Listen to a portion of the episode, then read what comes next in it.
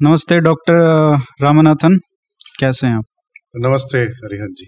बढ़िया जिन लोगों को नहीं पता है उनके लिए बता दूँ रामनाथन सर आईआईटी बीएचयू में केमिस्ट्री रसायन शास्त्र के प्रोफेसर हैं।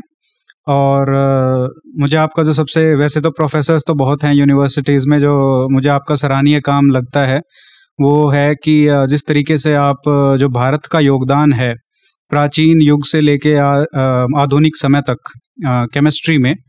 उस पे आपने जो काम किया है उसकी मैं बहुत सराहना करता हूँ।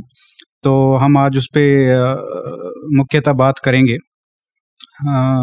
वैसे तो जैसे हम बात करते हैं शब्दावली की, अंग्रेज़ी की शब्दावली की, उसमें बहुत सारे संस्कृत के शब्द आते हैं।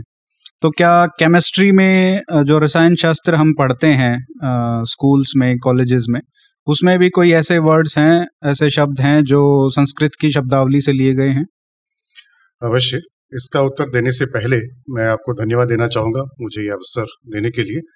और क्योंकि मेरी मातृभाषा हिंदी नहीं है तो हो सकता है मेरे शब्दों के चयन या व्याकरण में कुछ त्रुटियाँ होंगी। तो आपके श्रोतागणों से करबद्ध क्षमा प्रार्थी मैं पहले से हूँ इसके लिए। इतनी तो इतनी शुद्ध हिंदी तो हिंदी भाषी नहीं बोलते हैं। आपने एक अच्छा ये सवाल किया ये शब्दावली की। वस्तुतः अंग्रेज़ी भाषा में बहुत सारे ऐसे शब्द हैं संस्कृत से गए हैं। और मेरा इस विषय में प्रवेश इसी उत्सुकता से बढ़ी हम्म। कि आधुनिक विषय रसायन जैसे विषय में भी हमारे संस्कृत के शब्द और हमारे भारतीय शब्द इसमें हैं। उदाहरण के रूप में जो आज हम कोरंडम मिनरल की बात करेंगे। कोरंडम संस्कृत कुरुविंद से आया है। इसको क्या होता है ये? कुरुविंद एक मिनरल होता है ये। अच्छा। It's a commonly used mineral और शुलवारी जो सल्फ़र सल्फ़र का जो शब्द है वो शुलवारी से आया है। अच्छा। उसी का अपभ्रंश बन करके भी संस्कृत से शुलवारी से केमिस्ट्री टेक्स्ट में सल्फ़र के नाम से वो हम जानते हैं उसको। तो इसी प्रकार से ऐसे शब्द हैं जो हमारे संस्कृत हमारी सभ्यता में हमारे पूर्वजों ने उसका प्रयोग किया था उसका उपयोग किया था। और इतने प्रभावशाली थे कि आधुनिक विज्ञान रसायन शास्त्र जो हम आधुनिक जिस परिप्रेक्ष्य से जानते हैं वहाँ पे उस संस्कृत शब्दों को ऐसे ही उठा करके प्रयोग में लाया गया है उसको। तो ऐसे शब्दावली हमें बहुत मिलते हैं और ये मेरे लिए विषय प्रवेश करने का एक बहुत उत्सुक बढ़ाने का कारण भी था। इस भारतीय योगदान हमारे रसायन शास्त्र में क्या रहा है। तो इसमें और कोई शब्द हैं ऐसे? शुलवारी बिराइल जो बेरिलियम एक एलिमेंट है अच्छा। वो, वो वो भी हमारे इंडियन केमिस्ट्री से ही गया है। बेलूरी इस पे भी अगर हम थोड़ा विवाद में नहीं जाए तमिल और संस्कृत के बीच में तो ये तमिल का स्रोत भी आता है उसमें वेल तो वेलूरी अच्छा कुछ लोग कहते होंगे कि वो तमिल, से लिया से है फिर पर भारतीय है। भारतीय है। ठीक है। आ, वैसे तो जब हम आ, इतिहास की बात करते हैं इतिहासकारों की बात करते हैं तो एक आरोप आता है कि जो इतिहास लिखा गया है, उसमें कुछ ना कुछ जो महत्वपूर्ण चीज़ें हैं, वो छोड़ दी गई हैं और पूरा पूरा इतिहास हमको नहीं बताया गया है। कुछ ना कुछ उसमें बायसेस हैं। तो क्या जो हिस्ट्री ऑफ़ साइंस है, जो विज्ञान का इतिहास है, भारतीय विज्ञान का इतिहास, क्या उसमें भी वो त्रुटियाँ हमको देखने को मिलती हैं, वो बायसेस देखने को मिलते हैं? बहुत ही गंभीर प्रश्न है ये। एक तो जो विषय है हिस्ट्री ऑफ़ साइंस विज्ञान का इतिहास, अगर हम देखें बाकी सारे कंट्रीज़ में यूएस या यूरोप में, उस तो एक संगठनात्मक रूप से उसको पढ़ाया जाता है विश्वविद्यालयों में। लेकिन किसी कारणवश हमारे भारत, पूरे भारतवर्ष में ये history of science as a subject यद्यपि नहीं पढ़ाया जाता है, पाठ्यक्रम में भले ही एकाध यूनिवर्सिटीज में होंगे, लेकिन ये मेन स्ट्रीम में हिस्ट्री ऑफ़ साइंस नहीं पढ़ाया जाता है। फिर भी हमारे यहाँ ऐसे तथाकथित बुद्धिजीवी हुए हैं, जो हिस्ट्री ऑफ़ साइंस को में भी वो वामपंथियों की विचारधारा को लाने का उन्होंने प्रयास किया है इसमें। उदाहरण स्वरूप आज अगर हम केमिस्ट्री की बात करें तो उसका मेन सोर्स ऑफ़ इंस्पिरेशन जिसको बोला जाए, आचार्य प्रफुल्ल चंद्र राय को दिया जाता है। उनका, उनके द्वारा रचित दो ऐसी किताबें हैं, जो 1906 और 1909 10 में प्रकाशित हुआ था। The history of Hindu chemistry उसके बाद से ही हम भारतीयों को भी एक तरह से ज्ञात हुआ कि हमारे यहाँ हमारे पूर्वजों का क्या योगदान रहा है। लेकिन आपको ये कालखंड ऐसा है कि 1925-24 के अंतराल में ही मॉर्टिमर व्हीलर ने इंडस वैली सिविलाइजेशन के एक्सकवेशन का उन्होंने सूचना दिया था। अब क्योंकि प्रफुल्ल चंद्र राय जी का जो ये ग्रंथ है इंडस वैली सिविलाइजेशन एक्सकवेशन से पूर्व है तो बुद्धिजीवियों का ये मानना है कि उनके द्वारा जो भी श्रेय हमारे पूर्वजों पूर्वजों द्वारा दिया हुआ योगदान वैदिक काल से जो जिन्होंने बताया है और क्योंकि वो इंडस वैली हरप्पा मोहनजोदारो की सभ्यता के बारे में अज्ञात थे तो यहाँ पे वो एक तरह से क्लास को इंट्रोड्यूस कर, करते हैं यहाँ पे भी और ये एक मत रखने वाले जो इतिहासकार है विज्ञान में भी उनका हम्म। ये कहना है कि आप सब कुछ श्रेय वैदिक वालों को देते हो। ऐसा नहीं है ये हड़प्पा मोहनजोदारो वालों का भी है और जो वैदिक से जिनका वैदिक काल से कोई लेना देना नहीं था जिसको आर्कियोलॉजी में द सेंट्रल डॉगमा बोलते हैं। क्योंकि हमें वैदिक लिटरेचर साहित्य का हमें पूरा उसमें गोल्ड माइन है वेद। लेकिन आर्कियोलॉजिकली उसमें हमें कुछ मिलता नहीं है। हम्म। हरप्पा मोहनजोदारो में हमें खनन में बहुत सारे आर्टिफैक्ट्स मिलते हैं, लेकिन हमें लिटरेचर उसका अभी तक इंडस स्क्रिप्ट डिसिफर नहीं हुआ है। तो ये एक डॉगमा, सेंट्रल डॉगमा है। तो उसी का लाभ उठाते हुए हमारे कुछ ऐसे तथाकथित बुद्धिजीवी हैं, जो वैदिक काल से हमारा जो योगदान चला आ रहा है, उसमें हस्तक्षेप करके प्रश्न उठाते हुए कहीं ना कहीं इसको तिरस्कार करना चाहते हैं कि ये ये कुछ इसमें कंट्रीब्यूशन नहीं था, या फिर जो जो भी था वो किसी दूसरे लोगों का कंट्रीब्यूशन था जिसको हम हमारे पूर्वजों के नाम से उसको हम आगे बढ़ा रहे हैं। तो ऐसा एक आध जो हिस्टोरियंस ऑफ़ साइंस हैं विज्ञान के इतिहासकार हैं उनसे द्वारा भी उनके द्वारा भी ऐसे सिद्धांत हमें देखने को मिलता है इस क्षेत्र में। अगर योगदान की बात करें तो अगर प्राचीन भारत की बात करें तो वहाँ से शुरू करते हैं। आ, उनका उन प्राचीन भारतीयों का क्या योगदान आप बताएँगे? हाँ ये आ, इस पे इस इस प्रश्न का उत्तर देने से पहले मैं थोड़ा टिप्पणी करना चाहूँगा जो कालखंड का जो गणना है हम्म। ये भी हम हम इतिहासकारों से ही लेते हैं और इसकी अवधारणा भी हमें पाश्चात्य इतिहासकारों ने जैसे काल गणना किया है उसी को हम आत्मसात उसी को हमने आत्मसात किया है ये किस हद तक सही है गलत है ये अपने आप में एक विवाद है क्योंकि अभी पिछले 20 सालों में इतने सारे इंटरडिसिप्लिनरी शोध हुए हैं जेनेटिक्स से हाइड्रोलॉजिकल स्टडीज़ से कि ये काल गणना है इसमें भी प्रश्न उठाया जा रहा है। उसको हम एक तरफ़ से साइड में रखते हुए आपके जो ये प्रश्न था कि प्राचीन का योगदान क्या रहा तो मैं वही काल गणना को लूँगा जो मेन स्ट्रीम हिस्टोरियन से एक्सेप्टेबल है। जी। तो इसकी काल गणना हरप्पन काल से करते हैं, फिर उसके फिर वैदिक काल आता है, फिर पोस्ट वैदिक काल आता है, फिर क्लासिकल पीरियड आता है, फिर क्लासिकल पीरियड मतलब जो भी गुप्ता पीरियड के टाइम से आता है, फिर मध्यकालीन, फिर उसके बाद the British period pre modern and the modern India तो यहाँ पे हमें आज ऐसा हो गया है कि टू नो हम अपने ही अतीत के बारे में, अपने ही इतिहास के बारे में जानने के कई स्रोत हैं और उनमें से मुख्य स्रोत है जो जो खनन से प्राप्त हुआ आर्कियोलॉजिकल एक्सकवेशन अथवा जो साहित्यिक स्रोत है लिटरेरी एविडेंसेस अब लिटरेरी एविडेंस क्योंकि हमारे यहाँ ओरल मौखिक परंपरा थी तो लिटरेरी परंपरा रिटर्न एविडेंसेस हमें बहुत बाद बाद की काल अवधि से मिलता है। लेकिन जो आर्कियोलॉजिकल एक्सकवेशन है, पुरातत्व खोज से जो हमें जो जो एविडेंसेस मिलते हैं, उनसे हम ये देखते हैं कि जो पोर्सलिन के जो की जो यूसेजेस थे मिट्टी के बर्तन। बर्तन वगैरह जो बनते थे और वो एक्सीडेंटली नहीं बनाते थे। यहाँ पे मैं इस बात पे रेखांकित करना चाहूँगा कि जो सेरेंडिपीटस जिसको बोलते हैं साइंटिफिक डिस्कवरी में या फिर एम्पेरिकल जो बोलते हैं उस प्रकार नहीं था। वो एक व्यवस्थित रूप से संगठनात्मक रूप से वो उन चीज़ों को बनाते थे। जिसको इंडस्ट्रियल स्केल पे इंडस्ट्रियल स्केल एक तरह से रिप्रोड्यूसिबिलिटी रिप्रोड्यूसिबिलिटी को आप हिंदी में क्या बोलेंगे? मुझे ठीक से उसका शब्द नहीं आ रहा है। खैर वैसे हमें एक जगह अगर हम भूखंड लें भारत का भूखंड लें तो विविध भूखंडों से जैसे आदित्य नल्लूर हो दक्षिण भारत का या फिर ये उत्तर प्रदेश का हो या फिर हरियाणा इला, इलाके से हो सरस्वती सिंधु वहाँ से जो आर्कोलॉजिकल एक्सकवेशन है सभी जगह से हमें एक सामान्यतः एक मिलता है। The kind of technological intervention they had had तो उसमें क्या है? विभिन्न रंगों का प्रयोग करना। और ये अगर उनको ये ज्ञात नहीं रहता कि कौन सा मिनरल कौन सा रंग प्रदान करेगा इस पे तो वो उस आर्टिफैक्ट को प्रोड्यूस करने में सक्षम नहीं रहते। और क्योंकि वो सक्षम थे, क्योंकि हमें एविडेंस मिला है तो ये प्राचीन काल से हम देख रहे हैं कि दे, हमारे जो पूर्वज थे, वो मिनरल्स का रंग में योगदान उनका पहले से रहा है। और ये सभ्यता ऐसा नहीं कि कहीं मिट गई है। अगर आज भी आप देखेंगे कई विभिन्न प्रांतों में एक तरह से अक्षुण और ये कंटिन्यूस प्रोसेस अभी भी यहाँ से नज़दीक जयपुर में जाके देखेंगे तो ब्लू पोर्सलिन ब्लू पॉटरी जो जयपुर में बहुत ही विश्व भर में प्रचलन है।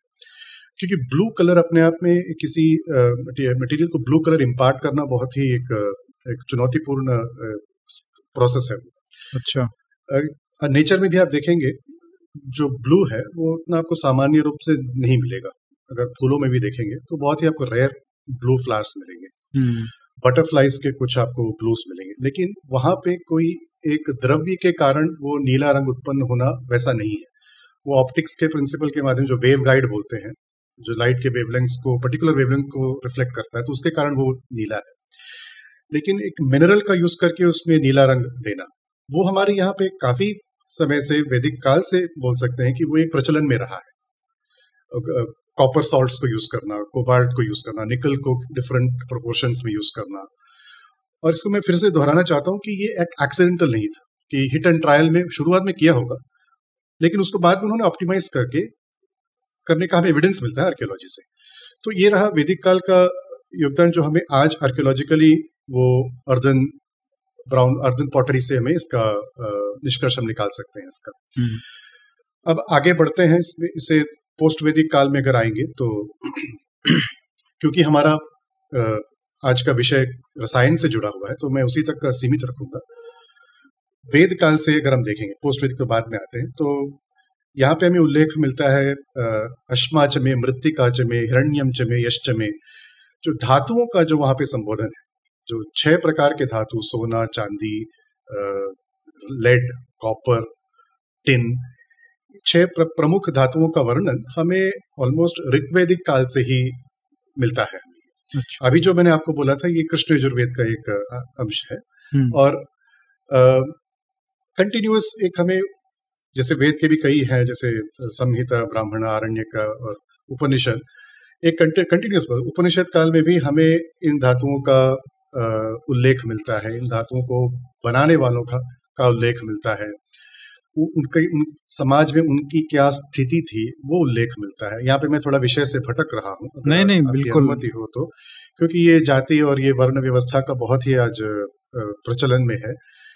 आपको एक मैं उल्लेख देता हूँ नमकम जो श्री रुद्र प्रश्न का एक अंश आता है। वो कृष्ण यजुर्वेद का तैतरी संहिता का एक भाग है। उसमें एक उल्लेख आता है नमस्तक्षेभ्यो रथकारेभ्यश्च वै नमो नमः नमः कुलालेभ्यो कर्मारेभ्यश्च वै नमो नमः तो यहाँ पे तक्षक का तक्षक का यहाँ पे उल्लेख है आज के हिंदी क्या है? वही आज के हिंदी बोलने वाले भी तक्षक का वो नाम तो मैंने कई लोगों का सुना है एक तक्षक। तक्षक सर्प का भी एक संबोधन है लेकिन अच्छा। यहाँ पे तक्षक कारपेंटर को बोला गया है ठीक है अब मलयालम अगर लैंग्वेज में देखेंगे कारपेंटर को तच्चान बोलते हैं। तो आप देख सकते हैं कि कैसे उत्तर भारतीय अगर ऋग्वेद को हम यहाँ पे उत्तर भारत भारत जो उत्पन्न हुआ एक साहित्य बोलेंगे तो उसका रिफ्लेक्शन हमें दक्षिण केरल में मिलता है जहाँ पे आज भी कारपेंटर को तच्चान बोलते हैं। हम्म, तो तक्षक तच्चान ये खैर एक अलग बात है। तक्षभ्यु ये यहाँ पे जो रुद्र है वो शिव की स्तुति है लेकिन उसमें भी हमें एक कारपेंटर को शिव को एक कारपेंटर के रूप में देखा जा रहा है। हम्म, रथकारेभ्यच रथकारेभ्यच वे नमो नमः। अभी भी अगर आप उड़ीसा में जाएँगे तो जगन्नाथ का जो नव कलेवर होता है बारह साल में एक बार रथ यात्रा भी होता है उससे पहले रथकारों का वहाँ पे जिस जिस तरह से आज भी सम्मान होता है प्राचीन काल से होता है आज भी हम उसको देख सकते हैं। तो यहाँ पे चार को मैंने इसलिए उठाया क्योंकि कुलाल अगला शब्द आता है कुलाल ए वे नमो नम। हम्म, कुलाल वो होता है जो मिट्टी के बर्तन को बनाता है। और उसके बाद कर्मर कर्म अभी भी हमें कुछ भारत के कुछ कई जगहों में कर्म कर का सरनेम हमें मिलता है। हम्म, ये वो होते जो धातु को प्रोसेस करते हैं। तो ये रुद्र प्रश्न है जो शिव की स्तुति है। आज भी ये स्तुति बोल करके ही सारे ज्योतिर्लिंग में शिव जी का अभिषेक होता है। किसी भी आप पारंपरिक मंदिरों में चले जाएँगे तो यही नाम उच्चारण करके अभिषेक होता है उस मूर्ति का देव की मूर्ति का। हम्म। वहाँ पे भी देखिए जिस कर्मकार को महत्व दिया गया है। शिव जी को कर्मकार के रूप में देखा गया है अथवा हम ये भी बोल सकते कर्मकार को शिव जी का वहाँ पे स्थिति दिया गया है। ठीक है? तो ये एक तो एक तो विषय से मैं भटक गया था यहाँ पे। नहीं नहीं लेकिन, अ, ये ये भी महत्वपूर्ण जानकारी है। तो वापिस आते हैं अपने ये रासायनिक कंट्रीब्यूशन पे। तो यहाँ पे हमें वो अ, अश्माचमी मृतिकाचमी गिरेष्टमी उसका हमें उल्लेख मिलता है। हम्म, और जो अत्यधिक प्रचलन में है हमारे इतिहासकारों के कारण सोमरस के बारे में। अब उसमें भी ये एक टिप्पणी मैं करना चाहूँगा। मैंने ये मेरा व्यक्तिगत टिप्पणी मैं पहली बार नहीं कर रहा हूँ। मेरे से पहले भी एक बहुत रिसर्चर्स ने इस पे किया है कि पाश्चात्य इतिहासकारों ने पाश्चात्य बुद्धिजीवियों ने सोम रस को मात्र मदिरा पान के का ही एक कंपैरिजन किया है। हम्म, उसके इंटॉक्सिकेटिंग बेवरेज ऑफ़ एंटरटेनमेंट अपने आनंद के लिए आनंदोल्लास के लिए एक, एक पान है। उसी का दर्जा अ, सोम को दे रखा है। सोम के पर्याय जितने जो सूक्त, जितने सूक्त हमें पूरे वेद के ग्रंथावली में सोम के, सोम को संबोधित करते हुए मिलता है, उतना ही इंद्र का इंद्र के बराबर है। The number of richas addressed to Soma. लेकिन यहाँ पे आज तक हमें ये सटीक तरीके से मालूम नहीं कि ये सोम किस भेषज से उत्पन्न होता है। सोमरस हमें किस भेषज से हमें ये प्राप्त होता है ये बहुत इसके क्लेमेंट्स है कि ये पर्टिकुलर ये प्लांट है वो प्लांट है लेकिन जितना मेरी जानकारी है इसको हम आज सटीक रूप से नहीं बोल सकते हैं। लेकिन सोमरस का एक एक, प्रचलन में था। अगर आप न्यूरो साइंटिस्ट के पॉइंट ऑफ़ व्यू से देखेंगे तो वो सोमरस उसका जो न्यूरो साइंटिफिक हमारे पाथवेज में क्या उसका अफेक्ट था वो उस उस दृष्टिकोण से देखेंगे उसको। और उसका फिर आगे बताएँगे कि उसका क्या एप्लीकेशन रहा है बॉडी में। अगर आप इसको आयुर्वेद के या फिर जीव विज्ञान के दृष्टिकोण से देखेंगे कि हमारे लिए वो कैसे एक ऊर्जा प्रदान करने वाली एक औषधि है, उस पॉइंट उस दृष्टिकोण से भी आप उसको सोमरस को देख सकते हैं। तो सोमरस के कई आयाम हैं देखने के लिए। आपके श्रोतागणों को मैं ये फिर से पुनः रेखांकित करना चाहूँगा कि ये मात्र मदिरा पान तक ही सीमित नहीं सोमरस। और उसी कालखंड में एक और हमें रसायन शास्त्र के परिपक्ष में ये भी देखने को मिलता है कि आज क्योंकि हम रसायन में इनऑर्गेनिक केमिस्ट्री ऑर्गेनिक केमिस्ट्री के नाम से जानते हैं तो धातु मिनरल से तो इनऑर्गेनिक केमिस्ट्री में आए हैं और हम उसी में निपुण थे। ऐसा नहीं था। हमें acids organic acids organic bases जिसको क्षार बोलते हैं हिंदी में, और आम्ल एसिड्स को आम्ल और बेसिस को क्षार ये भी हमें वेद काल से ही इनको किस रूप से बनाया जाता है। हम्म, और उसी का हमें जो पराकाष्ठा बोले या उसकी जो परफेक्शन है वो हमें क्लासिकल पीरियड में देखने को मिलता है। जो चरम पे पहुँचा। पहुँचा उसका एक तरह से standard Gupta, period Gupta period में। और आयुर्वेद पीरियड में जब चरक स- सुश्रुत समित लिखे गए थे। और ये भी ऐसा नहीं कि चरक और आचार्य चरक के आचार्य सुश्रुत द्वारा उनके उनका मत है वो संहिता है। उनसे पहले भी ऐसे बहुत आचार्य हुए हैं। मतलब कहने का मतलब है कि कंटिन्यूड एक परंपरागत रूप से हमें ज्ञान पीढ़ी दर पीढ़ी हमें मिल, मिलता आ रहा है। यहाँ पे ये क्षार और आम्ल का हमें उल्लेख इतना मिलता है कि आपने देखा होगा एक्वा रिजिया का तो उल्लेख हमें आज भी पाठ्यक्रम में मिलता है। कहते हैं उसको इट कैन डिजोल्व एनीथिंग उसमें आप कोई भी धातु तक डालो वो भी उसमें घुल जाता है। तो एक्वा रिजिया का हमें डिस्क्रिप्शन क्लासिकल पीरियड में हमें मिलता है, अपने ग्रंथों से। तो जितना मेरी जानकारी में है, ये ऐसा प्रिपरेशन ऑफ़ सॉल्वेंट हमें किसी दूसरी सभ्यता के ग्रंथों में एटलीस्ट मुझे अभी तक प्राप्त नहीं है, और मेरी खोज अभी तक अभी भी जारी है तो क्लासिकल पीरियड के बाद अगर हम आते हैं तो ऑर्गेनिक एसिड्स ऑर्गेनिक बेसिस इसमें कॉन्ट्रीब्यूशंस रहा है हमारे पूर्वजों का। और जो मैक्सिमम जिसका हम ये द मोस्ट क्या बोलते हैं उसको? द इंपॉर्टेंट कॉन्ट्रीब्यूशन अगर हम कहें फ्रॉम एप्लीकेशन के दृष्टिकोण से, इसका औचित्य क्या है, उस उस अगर दृष्टिकोण से देखेंगे तो ये ये आयुर्वेद सुश्रुत और चरक संहित वाले काल से ही हमें देखने को मिलता है कि कैसे ये जो भी हमें रसायन शास्त्र में बताए हुए जो औषधियों को बनाने की प्रक्रिया हो धातुओं से औषधि को बनाने की प्रक्रिया हो या भेषज स्रोत से बनाने की औषधि की जो प्रक्रियाएँ हैं वो हमारे शरीर में उनका क्या प्रभाव है?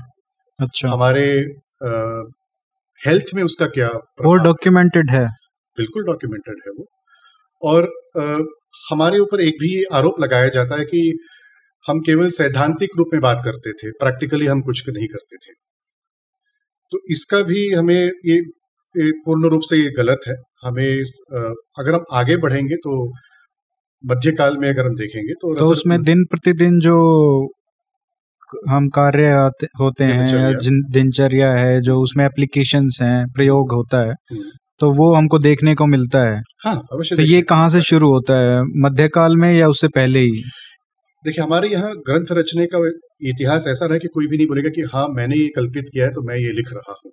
वो समाहित वो एक संहिता है हाँ। और, जो रसरत्न समुच्चय है वो एक प्रधान ग्रंथ ग्रंथ है रस रसशास्त्र में। वो ग्यारहवीं बारहवीं शताब्दी का है। अच्छा। इसी संदर्भ में मैं थोड़ा हट के एक और टिप्पणी भी करना चाहूँगा कि ये केवल विज्ञान का इतिहास ही नहीं हमारे इतिहास का भी एक अभिशाप है। कि हमारे यहाँ जितने भी मुख्य ग्रंथ अथवा मुख्य मुख्य ग्रंथकार या बुद्धिजीवी रहे हैं उनका सटीक रूप से काल गणना अभी तक हुआ नहीं है हम्म। अगर आप बुद्ध को लें या फिर शंकर को लें या फिर रसायन शास्त्र में अगर नागार्जुन को भी लें नागार्जुन के काल में जो एरर बार है प्लस और माइनस फाइव हंड्रेड ईयर्स है हम्म। तो आप एक इतिहास में एक बुद्धिजीवी के आप प्लस और माइनस हंड्रेड ईयर्स तो फिर भी मानने के लिए तैयार, लोग तैयार हो सकेंगे। प्लस और माइनस फाइव हंड्रेड ईयर्स यार आप हज़ार साल में एक आदमी का काल गणना कर रहे हो। तो नागार्जुन का उनको माना जाता है फादर ऑफ़ इंडियन केमिस्ट्री एक तरह से, लेकिन उनका डेट हमें मालूम नहीं है। ये मैं इसलिए बोल रहा हूँ क्योंकि रसरत्न समुच्चय हमें ग्यारह शताब्दी से मिलता है। उसमें नागार्जुन का उल्लेख है, उसमें भी। तो आप इसे अनुमान लगा सकते हैं कि ये रसरत रसत रत्न समुच्चय उस लिखे जाने काल से कितने साल पहले की बात कर रहा है वो, ठीक है? उस ग्रंथ से हमें सटीक रूप से मिलता है कि कैसे एक प्रयोगशाला होनी चाहिए, वहाँ पे कैसे वेंटिलेशन होना चाहिए, कैसे चीज़ों को कहाँ पे स्टोर करके रखना चाहिए।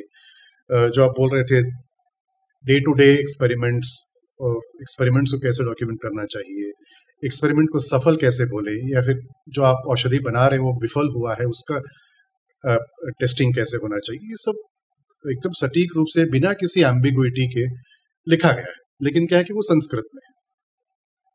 और ये भी हमारे देश का एक बहुत ही अभिशाप और दुर्भाग्यपूर्ण विषय रहा है कि पिछले 200 सालों में और, और स्वतंत्रता के पश्चात भी जितने भी देवनागरी के ग्रंथ हैं उनको केवल संस्कृत विभाग तक ही सीमित रखा गया है।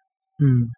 और जो भी संस्कृत के विशेषज्ञ हैं उनका क्या है कि अलंकार शास्त्र व्याकरण छंद साहित्य काव्य इन सबों में उनका योगदान या उनकी रुचि रही है। अगर आप आज एक क्वांटम मैकेनिक्स का जो टेक्स्ट है उसको आप इंग्लिश टीचर को बोलो कि आप इसको पढ़ाओ क्योंकि वो इंग्लिश में लिखा है तो ये तो एकदम बिल्कुल इलॉजिकल बात है हम्म। तो उसी प्रकार से भले ही ये देवनागरी में लिखा हो ऐसे ग्रंथ लेकिन आप इसको केवल संस्कृत विभाग तक ही आप सीमित रखोगे तो इसकी जो विज्ञान पूर्ण बातें हैं वो कब और कैसे बाहर आ सकती हैं इसकी? इस कारण भी यद्यपि हमारे यहाँ प्रफुल्ल चंद्र राय होने के पश्चात भी जिन्होंने अंग्रेज़ी में लिखा था इसको उसके बाद भी अभी तक हम ये नहीं जान पाए कि हमारे पूर्वजों में और, और हमारे प्राचीन काल में हमारा योगदान क्या रहा है। इसलिए हम और आज को आप यहाँ बैठ करके आपको ये प्रोग्राम करना पड़ रहा है कि हमारे प्राचीन काल में रसायन में क्या योगदान रहा है।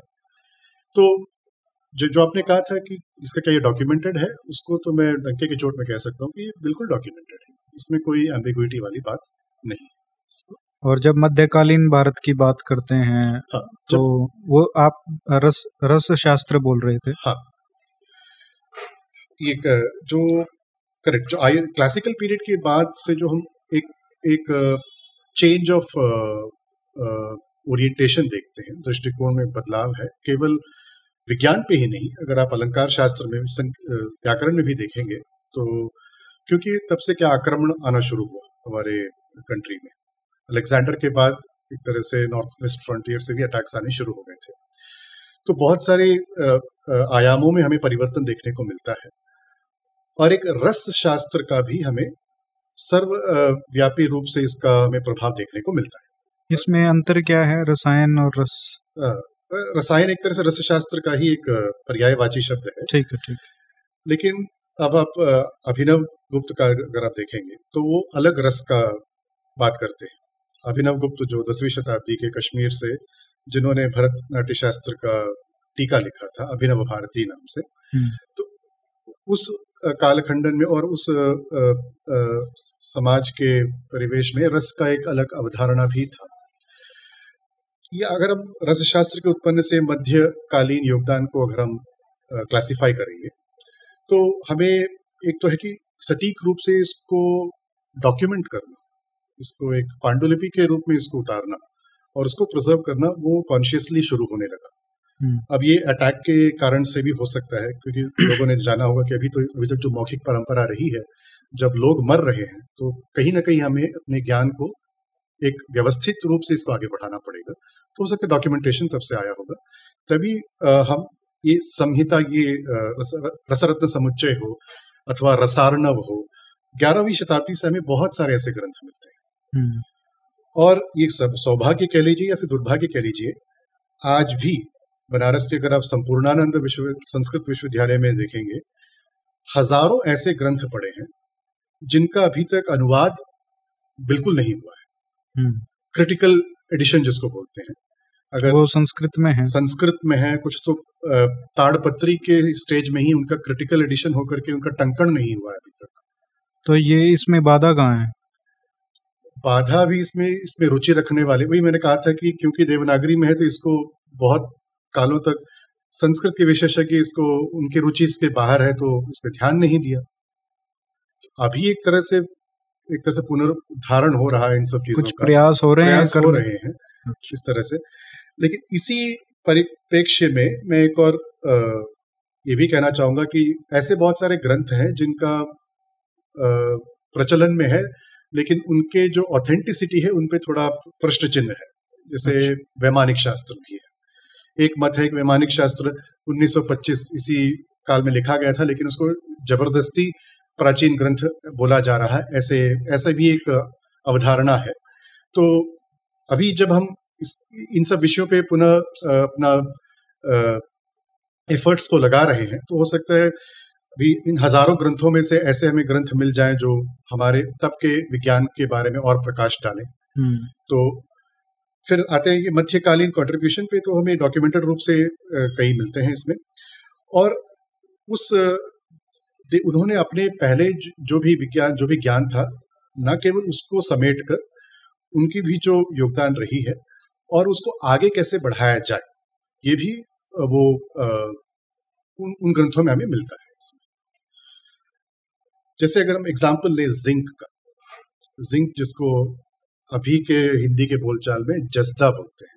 हम्म। दिल्ली में पता नहीं क्या लेकिन बनारस के यूपी के यहाँ उसको जस्दा बोलते हैं। और उसका उस नाम के पीछे भी एक रोमांचक कहानी है वो बताइए। उसका exactly I am not able to remember it now but A K Bag एक ए के विश्वास थे आईटी कानपुर के उन, उनका लेख है उसमें। जशद और उसके बाद जसदा उसके बाद ऐसे एटिमोलॉजिकल इवोल्यूशन उन्होंने दिखाया है जिंक का।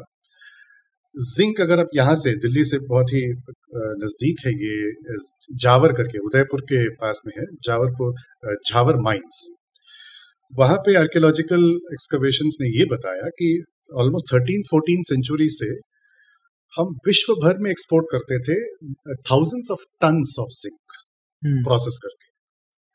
और आज भी जिंक का प्रोसेसिंग जो है वो ट्रिवियल नहीं है। It's not a straightforward process नहीं है। उसका, क्योंकि जिंक का जो बॉइलिंग पॉइंट है जिंक तो ऐसे ठोस है, उसको पहले ओर से एक्सट्रैक्ट करना पड़ता है, और जो ठोस है, उसका बॉइलिंग पॉइंट बहुत लो है। सामान्य सारे धातुओं का बॉइलिंग पॉइंट ज़्यादा होता है, लेकिन उसका जिंक का बॉइलिंग पॉइंट बहुत कम है तो वो, उसको कैप्चर कर पाना आज भी it's not a trivial task लेकिन फिर भी चौदहवीं शताब्दी से, तेरहवीं शताब्दी से हमें आर्कियोलॉजिकल एविडेंस मिलते हैं कि हमारे यहाँ जिंक का उत्पादन भारी मात्रा में हुआ करता था, और हम विश्व भर में इसका, हम निर्यात करते थे इसको। तो इन सब इसका प्रक्रिया भी हमें उन उस समय के ग्रंथों में मिलता है। हम्म। और जिंक के बारे में तो यूरोप में तो ये सिक्सटीन सेंचुरी तक इसको उनको पता भी नहीं था कि जिंक क्या था। उसको वो बास्टर्ड मेटल बोलते थे क्योंकि उसको प्रोसेस करना भी उनको आता नहीं था। लेकिन बास्टर्ड क्यों बोलते थे? उनको उनके दृष्टिकोण में ये मेटल है ही नहीं। उपयोग ही नहीं था उनके लिए। उपयोग नहीं था और उसको कैसे उपयोग करें या फिर उसको हम कैसे काम में लाए उसका कैसे प्रोसेस करें ये तक उनको मालूम नहीं था। और ये डॉक्यूमेंटेड है जिंक को बास्टर्ड मेटल करके सेवनटीन सेंचुरी का एक लिटरेचर है जहाँ पे यूरोपियन साइंटिस्ट उसको इस तरह से लिखते हैं। और आज भी हमें जिंक का प्रयोग निरंतर हमें देखने को मिलता है और आज भी जो हिंदुस्तान जिंक है वहाँ पे तो खैर मॉडर्न इंडस्ट्रियलाइजेशन हो गया है। हम्म। लेकिन कुछ ऐसे पॉकेट्स हैं जहाँ पे वो ट्रेडिशनल मेथड से जिंक को प्रोसेस करना हमें देखने को मिलता है। अच्छा। आज भी हमें कर्मकार ऐसे हैं जो आयरन को प्रोसेस करना एक और जगह जहाँ पे आयरन का मध्यकालीन मेन उस, उसमें तो हमें हमारा कंट्रीब्यूशन बहुत पहले से ही देखने को मिलता है। और जहाँ हम बैठे हैं जहाँ से बहुत ही निकट आयरन पिलर है कुतुब मीनार में जो भी स्थित है। विजय स्तंभ। विजय स्तंभ। ये दरअसल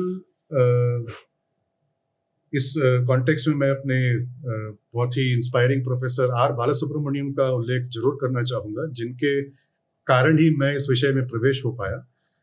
ये दुर्भाग्य की वो बहुत जल्दी देहांत हो गया था उनका आई कानपुर के प्रोफेसर थे। उन्होंने इस पर बहुत ही विस्तार रूप से काम किया था कि कैसे ये आयरन पिलर अभी तक उसमें जंग पकड़ा नहीं है। उसका क्या कारण उसका क्या कारण था? क्योंकि उसमें फॉस्फेट लेयर था और नैनो पार्टिकल्स का उसमें यूज़ था। जिसके कारण इट रेजिस्टेड रस्टिंग जंग पकड़ना उस पर और ये बहुत पुराना इसका क्या कितना पुराना होगा ये? ग्यारहवीं शताब्दी या उससे नहीं उससे भी पुराना है ये। कुतुबुद्दीन ऐबक का हमें ग्यारहवीं शताब्दी में मिलता है। वो कहाँ से वो उधर से लेके आए थे? मध्य प्रदेश, प्रदेश में हाँ, विष्णुपादगिरी नामक एक बोला जाता है कि विष्णु का मंदिर था। भोपाल के पास भोपाल के पास। विदिशा। विदिशा अलग जगह है। विदिशा आपको महाराष्ट्र टूवर्ड साइड में। वहाँ पे भी हमें धार पिलर्स मिलते हैं। अच्छा। वो भी हमें वहाँ पे भी आयरन इस तरह के मिलते हैं। लेकिन ये विष्णुपाद टेंपल जो है वो एग्जैक्टली कहाँ पे अभी मेरे संज्ञान में नहीं है। लेकिन मध्य प्रदेश के इलाके से ही सर्च कर लेता हूँ इतने आप बताइए बोलिए। विष्णुपाद टेंपल विष्णुपाद। विष्णुपाद टेंपल ये वहाँ से विजय स्तंभ को ला करके यहाँ पे यहाँ पे इन्होंने स्टैब्लिश किया था। हम्म, नहीं गया का ही बता रहा है। नहीं गया का बिल्कुल नहीं। गया में तो आयरन वर्क्स का हमें मिलता नहीं चलिए कोई तो ग्यारहवीं शताब्दी में हमें यहाँ पे प्रतिष्ठित मिलता है लेकिन ये जिस मंदिर से उठाया गया है वो मंदिर का भी कालगणना सटीक रूप से नहीं हुआ है लेकिन ये ये तो पक्का है कि सिक्स और सेवन सेंचुरी एडी का ये मॉन्यूमेंट है तो कम से कम पंद्रह पंद्रह सौ साल पुराना। कम से कम। और जंग नहीं लगा आज तक। ना कोई रेनोवेशन हुआ है शायद। नहीं। उस पर अगर आप बारीकी से देखेंगे अभी तो उसमें निकट जाना बंद कर बैरिकेड लगाए हैं एक बारूद का उसमें एक इंप्रेशन दिखेगा आयरन पिलर में। तो क्या हुआ था कि ये भी एक पते एक मज़े की बात है कि जो जो कुतुब मीनार का कॉम्प्लेक्स है वहाँ पे एक बहुत बड़ा मंदिर था। जैन मंदिर। अब वो जैन मंदिर था वास्तव में या हिंदू मंदिर था उसमें विवाद है। हम्म। लेकिन हमारे दुर्भाग्य ये है कि एनसीईआरटी किताब के माध्यम से हम बच्चों को केवल वो कुतुब मीनार कॉम्प्लेक्स को बताते हैं लेकिन वो किस मंदिर को तोड़ करके बनाया गया था उसका हमें कोई जानकारी नहीं है। तो तब तो अभी मैं पिछले पिछले साल गया था मैं वहाँ पे और वहाँ पे मैं देख रहा था कि जो पिलर्स हैं उसके कॉम्प्लेक्स में वहाँ पे स्तंभों पे आप देखेंगे गायें बनी हुई है हाँ। और देवी देवताएँ आकृतियाँ बनी हुई हैं भी आपको देखने को मिलेंगे इसमें। तो इसका उल्लेख मैं इसलिए कर रहा हूँ क्योंकि जब वो मंदिर पर जब उसको ध्वस्त किया जा रहा था तो बारूद का प्रयोग हुआ होगा। एक ऐसा आपको आयरन पिलर में मिलेगा बारूद आयरन पिलर पे लगा और टकरा करके जो एक सिंह द्वार है वो सिंह द्वार ध्वस्त हो गया। लेकिन आयरन पिलर टस का उस, उसको कुछ हुआ नहीं। बस उसमें केवल एक डेंट आया है तो आप इसे देख सकते हैं कि कितना वो मज़बूत और कितना वो it stood the test of time अगर बोलेंगे तो उसमें। तो आयरन का ऑफकोर्स हमारे यहाँ पे योगदान तो काफ़ी पहले से है। मध्यकालीन में भी इसका हमें देखने को मिलता है। क्लासिकल पीरियड में अगर हम देखेंगे तो मुख्यतः सुश्रुत समित में जितने सर्जिकल टूल्स वो आयरन से ही बने थे और आयरन का एक अलॉय बना करके ताकि वो रस्ट ना हो क्योंकि हम उसको डायरेक्टली बॉडी से बॉडी से कांटेक्ट में ला रहे इन्फेक्शन ना हो तो ये सब का उल्लेख भी हमें मिलता है डॉक्यूमेंटेड रूप में और प्रोसेसिंग ऑफ़ धातुओं को इस तरह के औज़ार बनाने के लिए हम जो देखने को भी हमें देखने को मिलता है इसमें। और सोने का तो हमारे यहाँ पहले से रहा आभूषण के रूप में और फिर उसको भस्म के रूप में, भस्मीकरण करके ऊर्जा प्रदान करने के लिए शरीर में। ये एक अनवरत हमारे यहाँ पे इसका प्रयोग में देखने को मिलता है ये। उसी प्रकार से मध्यकालीन के बाद में मतलब ये कहने का संक्षेप में अगर कहूँ तो इनऑर्गेनिक ऑर्गेनिक केमिस्ट्री में एक तरह से इक्वल कंट्रीब्यूशन हमें देखने को मिलता है और आधुनिक काल की बात करें ब्रिटिशर्स के टाइम से या उससे पहले का या उनके आने के बाद भी थोड़ा बहुत हम्म। उसका क्या हाँ लेकिन यहाँ पे मैं आपके आपको एक बात ही मैं क्लियर कर देना चाहूँगा कि हम आज जो पाठ्यक्रम में पढ़ते हैं या पढ़ाते हैं हम्म। पाठशालाओं में या विश्वविद्यालयों में जो केमिस्ट्री हम पढ़ाते हैं, वो यूरोपियन केमिस्ट्री है, जिसका श्रेय हम एंटोइन लवॉइशियर फ्रेंच केमिस्ट जो था रॉबर्ट बॉयल्स इत्यादि से स्टार्टेड स्टार्टेड केमिस्ट्री को ही हम पढ़ाते हैं। तो उस दृष्टिकोण से जो हम ऑर्गेनिक इनऑर्गेनिक हम जो टर्म्स यूज़ करते हैं, वो आधुनिक केमिस्ट्री के लिए है। लेकिन हम वही जार्गन्स को अपने पूर्वजों के योगदान पे भी जब हम जब हम देखेंगे तो थोड़ा हमें केयरफुल होकर के जार्गन्स को मतलब आज के जो टर्मिनोलॉजी है उसकी तरफ़ से हम नहीं देख सकते नहीं देख सकेंगे पहले के कॉन्ट्रीब्यूशन अब अभी हम आते हैं जो मध्यकालीन के बाद जो pre Britishers just pre British और ब्रिटिशर्स काल में। तो तब का हमें एक बहुत महत्वपूर्ण सूचनाएँ धर्मपाल जी के द ब्यूटीफुल ट्री के किताब से मिलता है। और धर्मपाल जी एक इतिहासकार तो नहीं थे वो आर्काइविस्ट आर्काइविस्ट को आप हिंदी में क्या बोलेंगे? मुझे उसका आर्काइव्स का सही हिंदी शब्द नहीं आ रहा है। धर्मपाल ने ये किया कि तब के समय जितने भी हमारे यहाँ कॉलोनियल ऑफिसर्स थे, उनके बीच कॉलोनियल ऑफिसर्स ने एम्पायर को किस तरह से, कैसे लेटर्स भेजे थे, आप, आपसी में कैसे कॉरेस्पॉन्डेंस होता था, उसका उन्होंने एक संकलित, एक संकलन उन्होंने निकाला था।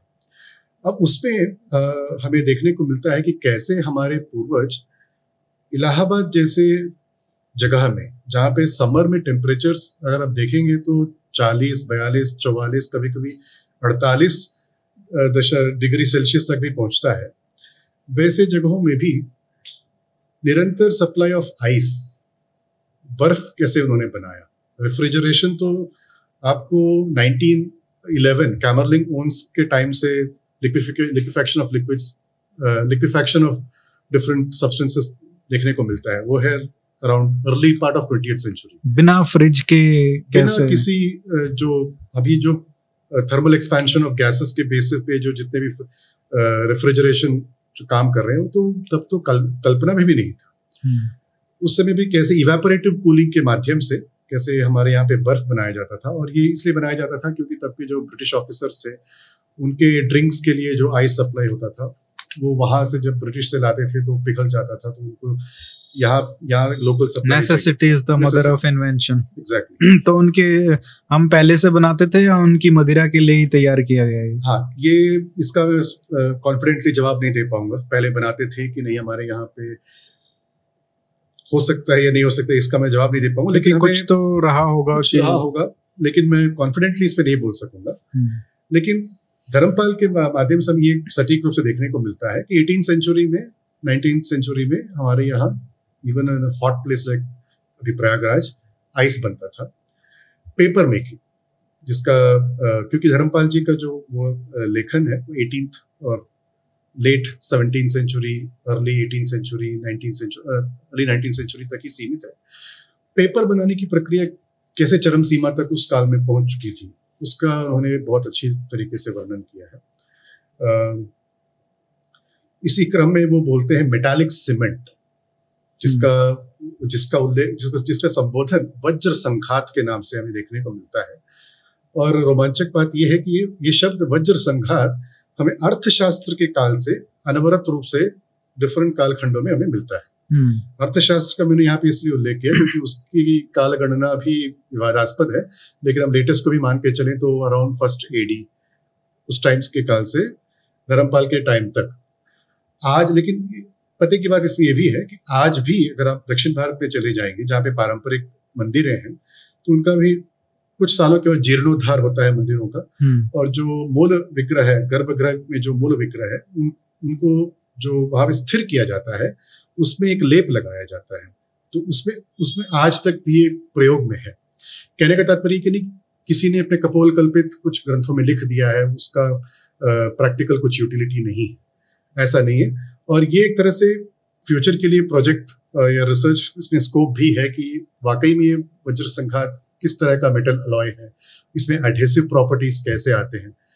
क्योंकि मैं केमिस्ट्री से हूँ तो ठीक है, अपने पुराने योगदानों को याद करना आपके इस माध्यम से दूसरों को बताना एक अपना एक अध्याय है, लेकिन उसको हम आगे भी कैसे बढ़ाएँगे? इस तरह का जैसे वज्र संघात को ही हम लें इसका मॉडर्न रूप से कैरेक्टराइजेशन करके इसको हम और कहाँ अप्लाई कर सकते हैं? और वो यही नहीं आ, मतलब ये बात तो ठीक कही आपने कि आ, इसका तात्पर्य क्या है? हम जानते हैं कि ठीक है हमारा योगदान तो वो भी पता नहीं था। अभी गणित का तो हमको बहुत कुछ पता है। फिजिक्स का भी पता है लेकिन रसायन शास्त्र केमिस्ट्री का इतना नहीं पता है। तो आ, आशा करता हूँ कि इसकी इस माध्यम से लोगों को पता चलेगा। पर इसको आगे लेके जाएँ ये जो शोध नहीं हुआ है जैसे आपने बताया कि अभी तक इतनी पांडुलिपियाँ पड़ी हैं जिनका अभी तक ट्रांसलेशन भी नहीं हुआ है। तो हम्म। इतना काम करना बाकी है और भी कुछ मुझे लगता है कि अगर शोध करेंगे तो और भी कुछ वस्तुएँ जो हम नहीं जानते वो भी निकल के आएँगी। अवश्य इसमें आएँगी। तो इसको इसको आगे कैसे लेके जाए? ये एक बहुत ही महत्वपूर्ण प्रश्न है क्योंकि आज भी जब मैं अपने छात्रों से अगर इस इस, इस विषय में चर्चा करता हूँ तो पहला प्रश्न ये उठ के आता है कि इसका औचित्य क्या है। ठीक है हमारे यहाँ पूर्व जैसे करते थे ठीक है क्योंकि हमारे यहाँ भी एक अवधारणा है कि जो भी आप आधुनिक विज्ञान का आविष्कार कहो तो एक समूह ऐसा है जो बोलेगा कि हाँ ये तो हमारे ग्रंथों में पहले से ही है। हम्म। आइंस्टीन का रिलेटिविटी हाँ ये तो हमारे यहाँ पे है। हिग्स बोसॉन ये ये भी हमारे ग्रंथों में है। तो एक तरफ़ हमारा एक समूह ऐसा बोलता है दूसरी तरफ़ ऐसा है कि केवल हमारा योगदान शून्य है। हम्म। आप इसको मेटाफोरिकली भी इसको बोलते हैं कि हमारा योगदान केवल शून्य है। तो कहीं बीच का इसमें क्या हम लें और इसको हम क्यों आगे बढ़ाएँ? तो इसका वास्तविक रूप से मेरे पास एक कॉन्फिडेंट आंसर नहीं लेकिन मैं आपसे ये साझा कर सकता हूँ जो मेरे मस्तिष्क में है या फिर मैं इसके बारे में क्या सोचता हूँ। भले ही वो डिबेटेबल हो। हम्म। लेकिन आपने क्योंकि गणित की बात कही थी, गणित का योगदान हमें पता है तो इसमें एक चाइनीज़ इतिहासकार थे नीडम, जोसेफ नीडम, यूके के थे, कैम्ब्रिज के थे वो। उन्होंने, वो ही वॉज़ अ साइनोलॉजिस्ट अब उन्होंने जितनी गुणात्मक तरीके से और कितने बारीकी से उन्होंने चाइनीज़ कंट्रीब्यूशन और बहुआयामी योगदान जो रहा है चाइनीज़ का, बहुत सटीक रूप से लिखा है उनको और उसके कारण उनको नाइटहुड भी मिला था नीडम को। जहाँ गणित की बात आती है जस्ट एक फुट नोट में लिखते हैं कि ये उस संदर्भ में है आपने आप क्योंकि आपका भी इंजीनियरिंग बैकग्राउंड है तो बाइनोमियल एक्सपेंशन हम्म। जो A plus B to the power N उसको आप कैसे एक्सपैंड करोगे? अगर N is equal to two है तो सीधा A square plus two A B plus B square निकल आता है।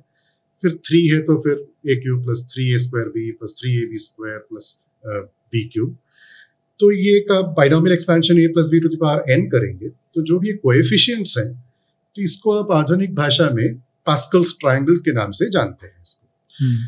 तो लेकिन जब ये नीडम इसको चाइनीज़ कॉन्टेक्स्ट में देखते हैं तो क्योंकि चाइनीज़ में भी इसका उल्लेख आता है पास्कल से बहुत साल पहले हम्म। लेकिन पते की बात यह है कि ये उल्लेख हमें मिलता है पिंगल के छंद शास्त्र से। हम्म। ठीक है? अब पिंगल जो थे वो चाइनीज़ से भी पहले इसका डॉक्यूमेंटेड एविडेंस है कि पहले है ये। लेकिन नीडम जैसा बुद्धिजीवी जो वाकई में रिसर्चर जिसे कोई आइडियोलॉजी नहीं है वो भी फुटनोट में लिखता है कि पिंगल का ये जो है वो बाइनोमियल एक्सपेंशन से कोई लेना देना है नहीं। ठीक है? ये मैं इसलिए बोल रहा हूँ क्योंकि आपने सवाल किया था कि इसको आगे कैसे भेजा। ये आप याद रखिएगा कि मैं इसका उल्लेख क्यों क्यों पैस्कल ट्रायंगल का नीडम का ये जो ये टिप्पणी था पिंगल के योगदान को लेकर के बाइनोमियल एक्सपेंशन में। आप अगर देखेंगे, जो विश्व युद्ध, दूसरा जो विश्व युद्ध हुआ था, उसके बाद से लेकर के 80 के दशक तक विश्व भर में एक तरह से जिसका सैन्य बल पराक्रमी था, उसको हम प्रखर मानते थे। तभी नेटो का फॉर्मेशन हुआ था। बिल्कुल। अस्सी के बाद से अगर हम देखेंगे तो वो एक तरह से वाणिज्य पे परिवर्तित हुआ जिसका मैन्युफैक्चरिंग कैपेसिटी जिसका प्रोडक्टिविटी ज़्यादा है जिसका व्यापार ज़्यादा है। उसी से इकोनॉमिक पावर बढ़ इकोनॉमिक पावर तभी डब्ल्यू बना। अभी फिर से अफ़गानिस्तान के संदर्भ में डब्ल्यू फिर से एक तरह से लोगों की अवधारणा में आ गई होगी। लेकिन भैया 2000 शतक के 2000 साल के बाद का अगर आप देखेंगे तो आज ना तो सैन्य बल को प्राथमिकता दी जाती है ना व्यापार को उतनी प्राथमिकता दी जाती है जितनी जो ये बौद्धिक संपदा है इंटेलेक्चुअल रिसोर्स इंटेलेक्चुअल प्रॉपर्टी बौद्धिक संपदा तभी आपका डब्ल्यू आई पी ओ बना वर्ल्ड इंटेलेक्चुअल प्रॉपर्टी ऑर्गेनाइजेशन इसमें इंटेलेक्चुअल प्रॉपर्टी क्या होता है? अगर आपने कुछ आविष्कार किया या फिर आपने कुछ सिद्ध किया आपको प्रथमतः ये सिद्ध करना है कि ये मैं ही पहला था जिसने इसको विश्व को बताया। आईपीआर रेजिम एग्जैक्टली आप अगर उस पर लड़खड़ा गए तो जिस विषय में हल्दी को लीजिए या बासमती को लीजिए। इसलिए इतनी प्रतिस्पर्धा हो रही है कि हल्दी का करने के लिए exactly. पेटेंट। पेटेंट करने के लिए। 2000 हम्म। के बाद से हम patent we are living in a patent world जो इंफॉर्मेशन इज़ पावर जिसको बोलते हैं वो उस, उसका अगर हम अगर हम एक तरह से टेक्निकल टर्म देखेंगे तो it's ultimately boils down to intellectual property तभी मैं कह रहा हूँ कि अगर बाइनोमियल एक्सपेंशन का अगर हम श्रेय पिंगल को नहीं देंगे पिंगल का जो टीकाकार थे, हेमचंद्र को नहीं देंगे। इसी तरह से फिबोनाची सीरीज़ जो है, उसका भी हमें हेमचंद्र से मिलता है। इन लोगों को नहीं देंगे तो हम again we will miss the bus अगर आज जो हम इंटेलेक्चुअल प्रॉपर्टी के दौर से जो गुजर रहे हैं, हम अपने पूर्वजों के योगदान को सटीक रूप से हम पहले समझें, उसके बाद हम विश्व में जाकर के बताएँ कि भाई देखो, इस विषय में हमने ये काम पहले किया था। आधार पूर्व ऐसा नहीं कि हमारा इमोशनल इसमें आउटबर्स्ट है। सब कुछ हमारे यहाँ है, ऐसे बोल करके भी नहीं। आधार पूर्व अगर हम विश्व को बता सकेंगे, तभी हम जो आज 2000 अभी अभी तो 2021 चल रहा है, आज के टाइम पे हम विश्व को ये कन्विंस कर पाएँगे कि हम the we hold the intellectual property of this particular thing अब ये वज्र संघात को ही देख लिया अगर ये पेटेंटेबल हुआ तो this could be one of the contribution which we can prove हमारे जो पारंपरिक ज्ञान से निकला हुआ एक प्रोडक्ट हो सकता है। तो राइट ये आपके प्रश्न का जो सवाल जो मैं समझता हूँ हो सकता है ये विवादास्पद हो कि आगे कैसे ले लिया जाए तो इसको मैं इस, ये बौद्धिक संपदा के परिप्रेक्ष्य में ही देखता हूँ कि हमें अपने पूर्वजों के योगदान को पहले समझना चाहिए जानना चाहिए। ठीक है अगर उसमें कुछ नहीं है जो आज के समय पे वो रे, रेलेवेंट नहीं है तो कम से कम वो भी तो सिद्ध कर देना चाहिए। हम्म। क्योंकि हमारे यहाँ ऐसे भी बुद्धिजीवी हैं जो जिसको अगर आप केवल पंचगव्य का नाम लो तो उससे बिल, बिल्कुल चढ़ जाएँगे वो। ठीक है आप ये आधुनिक विज्ञान से ये सिद्ध कर दो कि पंचगव्य बेकार है। वो हम्म। भी एक साइंटिफिक इंफॉर्मेशन है। माइक्रो गट माइक्रोबायोटा में पंचगव्य का कोई कंट्रीब्यूशन नहीं रहा। आप this is a vital information तो लोग इस पर फिर बाद में श्रेय देना फिर छोड़ देंगे उसको। लेकिन आप जब तक उस पर उसको जानेंगे नहीं उसको करेंगे नहीं तो जो साइंटिफिक टेम्पर की बात जो हम लोग करते हैं तो ये कहा बात तो फिर सोम पे भी आती है। Exactly exactly. कि वहाँ पे भी हमको पता करना चाहिए कि क्या था है? था क्या लेकिन आप आप क्योंकि हरियाणा से हो सरस्वती का अगर हम रिसर्च को लेकर के चलेंगे उसका थोड़ा भी अगर बात चला तो तुरंत जो उसके विपरीत वाले हैं बस हल्ला बोलना शुरू कर देंगे हाँ ये तो विवाद होता ही है कि अभी हरियाणा सरकार कोशिश कर रही है कि जो सरस्वती का जो आ, मार्ग है जहाँ से वो निकलती थी वहाँ पे उसको रिवाइव करने का जो प्रोजेक्ट चला है हरियाणा सरकार ने चला है उसका भी इतना विरोध होता है। हरियाणा में कोई विरोध नहीं है। ये भी मैं बता दूँ अच्छा। कि राजनीतिक विरोध नहीं है। जो भी विरोध आता है वो दिल्ली से ही आता है। अच्छा तो लोकली कोई विरोध नहीं करता है उस चीज़ का। और यहाँ पे हमारी सभ्यता में विरोध ऐसी कोई अपनी बड़ी बात नहीं है। लेकिन आप तथ्यात्मक विरोध करो। आप बिना विषयों को जाने विरोध करना वो तो साइंटिफिक टेम्पर तो फिर गया तेल बेचने तरह से।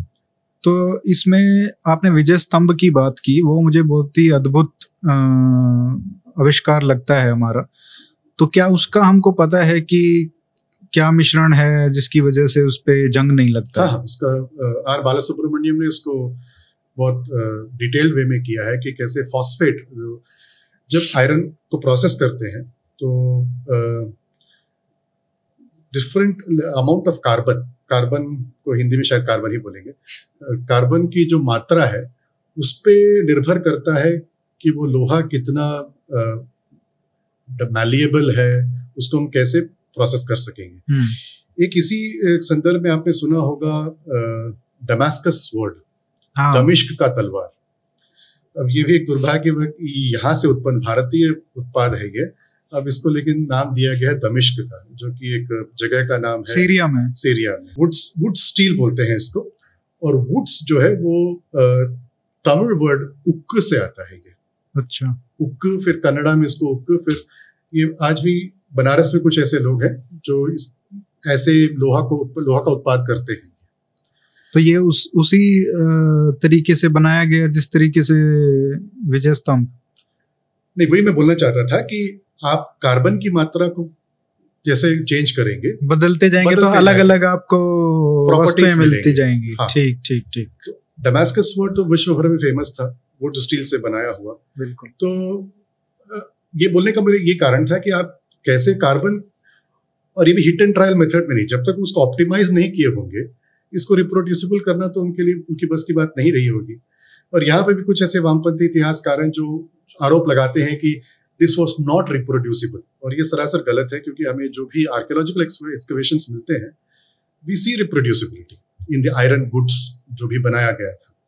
उदाहरण स्वरूप आप दिल्ली ही ले लीजिए यहाँ उत्तर भारत में, या फिर आप ऑन दी वेस्टर्न साइड पश्चिम में आप द्वारका ले लीजिए ऑन द ईस्टर्न साइड तो ओडिशा का जो ये तट है, वहाँ ले लीजिए। एकदम दक्षिण में जाएँगे तिरुनेलवेली। इन सब जगहों में से जितने भी पुरातत्व खोज से धातु स्पेसिफिकली आयरन को निकाला गया हो दे हैड कॉमन प्रॉपर्टीज़ तो ये तो तभी संभव होगा when there was a common knowledge know how of how to make these. तो लेकिन सवाल क्या था इसमें सवाल यही था कि इसको अगर मान लीजिए स्तंभ है हमको। पता भी है कि ये ऐसे ऐसे बनता है। तो हम उसको आज बनाते क्यों नहीं है? इस तरीके की वस्तुओं को और भी बहुत सारे ऐसे उपयोग हो सकते हैं आज भी। हाँ। रही बात ये करोशन फ्री जैसे रेल की पटरी है हम्म। में रेल मिनिस्ट्री का भी मेजर एक्सपेंडिचर उसी में जाता है कि ये तुरंत जंग पकड़ लेता है। बिल्कुल। और इसको कुछ ही सालों में जैसे आठ एवरेज ईयर ऑफ़ रेल पटरी मेरे ख्याल से आठ साल बताते हैं। अच्छा। डेटा ये बताता है मुझे तो इसके बारे में पता नहीं है। और one of the interesting fact है। हाँ हाँ। आठ साल। आठ साल ये आप can verified but if I remember well it is around average life time of पटरी जो है आठ साल है। और उसको आप नहीं चेंज करेंगे तो उससे एक्सीडेंट्स जो होते हैं वो बहुत ही इकोनॉमिकली बहुत ही तो ये बहुत बड़ा खर्चा होता होगा। पटरी का मेंटेनेंस बहुत बड़ा खर्चा है। अभी आपका ये सवाल था कि हम इस तरीके से क्यों नहीं बनाते हैं? तो हमारे यहाँ क्या हो गया था कि ऐसी ज्ञान परंपराएँ थी। मध्यकाल में और ये आक्रांताओं के कारण आक्रमण के कारण ये कहीं ना कहीं ये संगठनात्मक रूप से जो होता था ये ये लुप्त हो गई। हम्म। उनमें भी ग्रास आने लगे दे बिकेम वीक और यह ऐसा हो गया था कि जब ब्रिटिशर्स आए थे तो कर्मकार का मैंने पहले भी उल्लेख किया था। अब जो भी मेटल को प्रोसेस करते थे वो कर्मकार अभी भी बोले जाते हैं। लेकिन जो अंग्रेज़ों को समाज को देखने की जो एक प्रक्रिया थी to divide them into multiple classes of different hierarchy उसमें क्या हो गया कि इन सब लोगों को एक तरह से या तो ट्राइबल के इसमें भेज दिया गया हो या फिर ऐसे आ, कास्ट को बहुत ही रिस्पॉन्सिबली यूज़ करना चाहता हूँ लेकिन इनको ऐसे कास्ट में डाल दिया गया हो जो कि created kind of a friction उसके कारण क्या हो कि इंस्टेड ऑफ़ जो ज्ञान परंपरा में अपना ध्यान आकर्षित करने की जगह हम कुछ और सोशियोलॉजिकल एस्पेक्ट्स में हमारा ध्यान बढ़ गया तो संक्षेप में कहूँ तो somehow we kind of lost the know how the middle लेकिन अभी तो पता है ना? आप कह रहे हैं जैसे बाला सुब्रमण्यम जी ने ये बताया है कि क्या कैसे बना है? कैसे बना उसको हम प्रैक्टिकली रूप में बहुत सारे ऐसे रिसर्चर्स हैं। आईआईटी बॉम्बे में एक अभी रिटायर हो चुके हैं डॉक्टर शरण माधवी शरण और उनके husband professor Ballal from I Bombay वो भी रिटायर हो चुके हैं। और शारदा नरसिम्हन फ्रॉम नियास वो भी अभी भी प्रक्रिया ये कर रही है। कहने का तात्पर्य कि अभी बहुत ही मार्जिनलाइज्ड हो गया है। ये मेन स्ट्रीम में नहीं है। मेन स्ट्रीम में हम एक तरह से जो वेस्टर्न टेक्निक्स हैं मास प्रोडक्शन इंडस्ट्रियल स्केल क्योंकि जो इंडस्ट्रियल रेवोल्यूशन है उसके बाद हम जैसे आ, सभी प्रोडक्शन सभी मैन्युफैक्चरिंग सेक्टर्स में हेवी इंडस्ट्रियल इंस्ट्रूमेंट्स को ला करके चीज़ों को करना शुरू हुआ था एटीन फिफ्टीज के अराउंड से। तब हमारी जो ये पारंपरिक प्रक्रियाएँ थी ये थोड़ा that started taking the back stage तो उसके कारण से भी ये मेन स्ट्रीम में नहीं है। लेकिन ज्ञान है। सो चाहो तो चाहे तो हम इसको फिर इसका पुनरुद्धार कर सकते वही मैं कह रहा हूँ ना कि मतलब हम चाह क्यों नहीं रहे? ये तो बहुत उपयोगी चीज़ है। ये एक बहुत ही बड़ा सवाल है। इसका जवाब दे? आप कुछ काम करिए इस पे। मेरे तो काम है जैसे वज्र संघात पे है अभी तो मैं उस पर अच्छा। करियर लगा लगा हूँ उस पर मैं। लेकिन एक व्यक्तिगत रूप से प्रयास करने का अलग चीज़ है और should be mass movement for अभी तो हम इस स्टेज में है कि क्या है पहले वही जाने फिर उसके बाद हम उसको और आगे ले जाने की फिर कोशिश करेंगे। गणित के ही अगर हम परिप्रेक्ष्य में लें तो ऐसे बहुत सारे स्टेप्स हैं जो हमारे एल्गोरिदम्स हैं जो जैसे टू पावर एन उसको कंप्यूट करना। कॉम्पिटिशनली हम्म। बहुत ही लेस पॉलिनोमियल टाइम में हमारे हमें पिंगल के द्वारा ही मिलते हैं एल्गोरिदम्स तो हम उसको क्यों नहीं अपनाते? Why are we adopting different kind of algorithm अगर हम सवाल करना है, हर सवाल हर विषय में अगर हम सवाल करने लगेंगे तो हो सकता है जागरूकता और बढ़े और एक तरह से people would start getting inspired इससे प्रेरित होकर के वो करना शुरू करें इसमें। ये मेरे मेरे लिए बहुत आश्चर्य की बात है कि आपको स्क्रैच से शुरू नहीं करना है ज़ीरो से शुरू नहीं करना है। आपको पता है कि इसका मिश्रण अगर अगर अलग अलग तरीके से करेंगे तो हमारे पास अलग अलग प्रॉपर्टीज़ आएँगी। ठीक है इतना हमको पता है। तो आप उसको रिसर्च करने में क्या इतना इतना मुश्किल नहीं होना चाहिए वो। हाँ।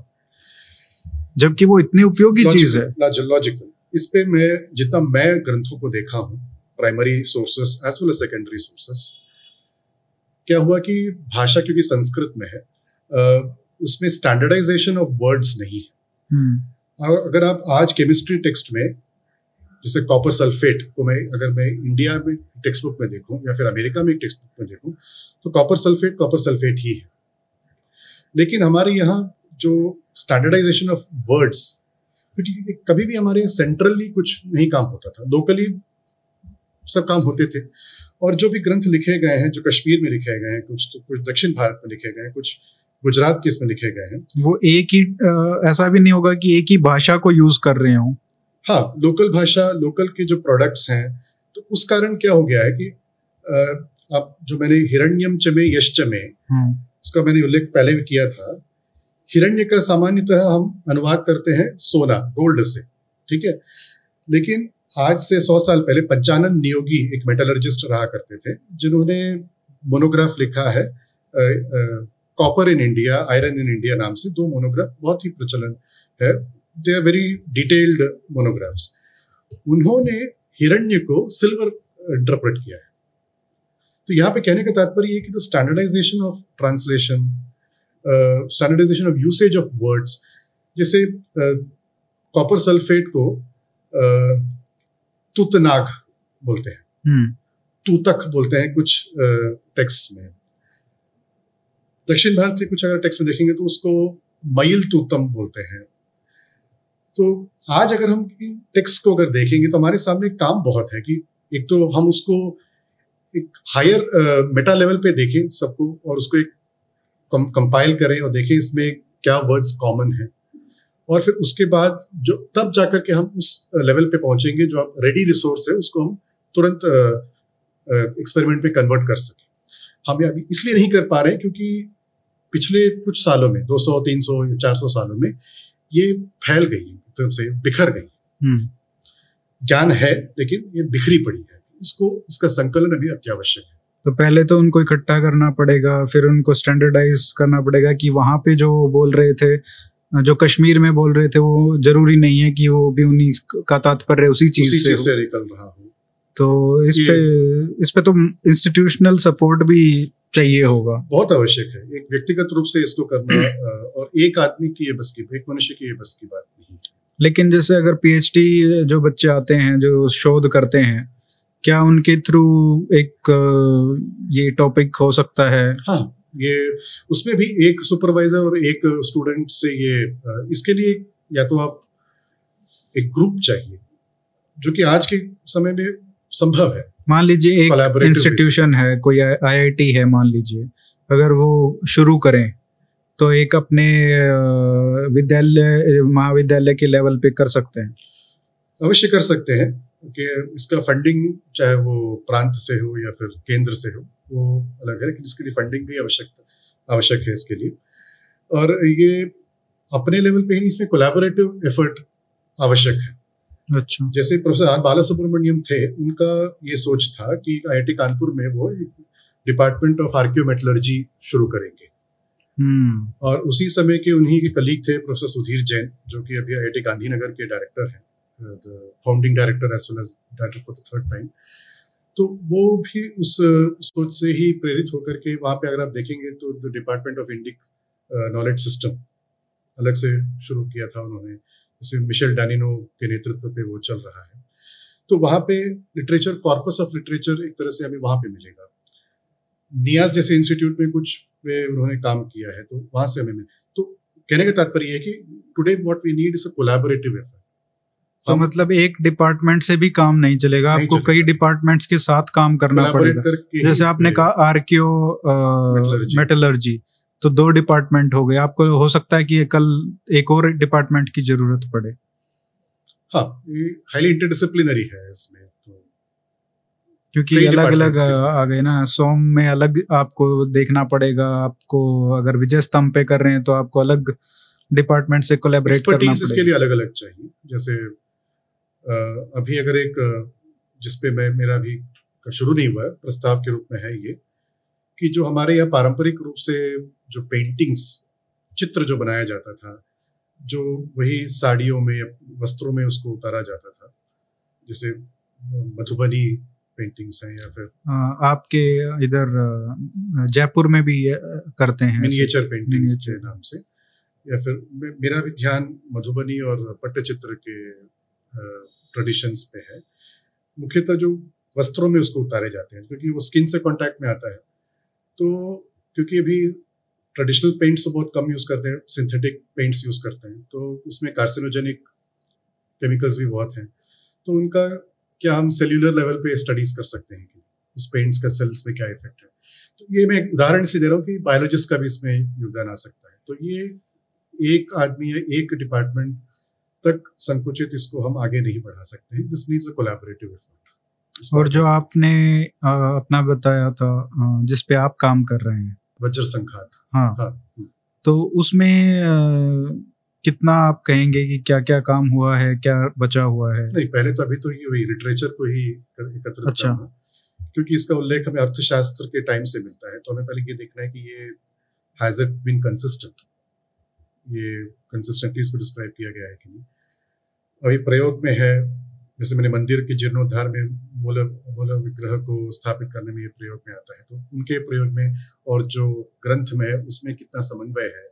आज प्रयोग में है ये। प्रयोग में है। मंदिरों के जीर्णोद्धार में ये आज प्रयोग में है।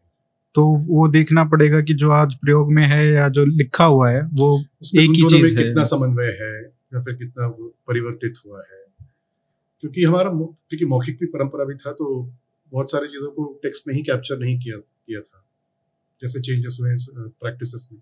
तो उस उस पॉइंट ऑफ़ व्यू में काम बहुत है उसमें। अभी नेशनल एजुकेशन पॉलिसी नई आई है, उसमें आपको पाठ्यक्रम में बदलाव आएगा और अगर मैं केमिस्ट्री के, रसायन शास्त्र के उससे पूछूँ तो आपकी आशा क्या रहेगी कि क्या उसमें डालना चाहिए? पाठ्यक्रम में। ये एनईपी तो अपने आप में बहुत आकाश गंगा टाइप है। इसीलिए मैंने सिर्फ़ स्पेसिफिक आपका पूछा कि केमिस्ट्री में क्या आ, मेरा व्यक्तिगत मत ये है कि कम से कम कुछ नाम हमारे छात्र छात्राएँ जानने चाहिए पाठशाला से उत्तीर्ण होने से पहले जैसे नागार्जुन और कुछ ग्रंथों के नाम जैसे रसरत्न समुच्चय रसारणव चरक संहिता। चरक संहिता, सुश्रुत संहिता सुश्रुत संहिता। और ये कुछ जाने की ये ग्रंथ क्या कहना चाहते हैं? ये केवल महान ग्रंथ थे, इतना बोल करके ही सीमित रखना जो है, वो भी गलत बात है। क्योंकि अभी एनईपी से पहले भी एनसीईआरटी का जो माइनर रिविजन एक हुआ था, उसमें कहीं कहीं पे हमें बॉक्स में देखने को मिलता है कि वी हैड दिस टेक्स्ट तो ये तो ऐसा हो गया कि पूरे शेक्सपियर को केवल ए टू जेड में सीमित करना। ए टू जेड लिख दिया तो इसमें शेक्सपियर का सीजर जूलियस सीजर भी समा गया है बोलने के समान ही है। वो करने के बजाय जो है संक्षेप में बताएँ कि उसमें क्या है ताकि छात्रों में एक उत्सुकता बढ़े बाद में जाकर के देखने के उन ग्रंथों में कि भैया इसमें क्या लिखा गया है उनमें एक उत्सुकता बढ़े। हम्म। नाम दे करके।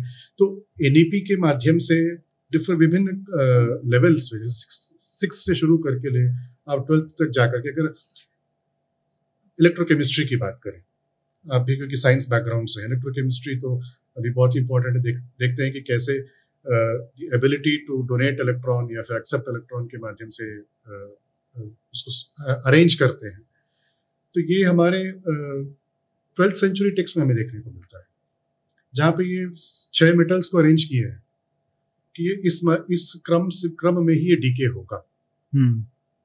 और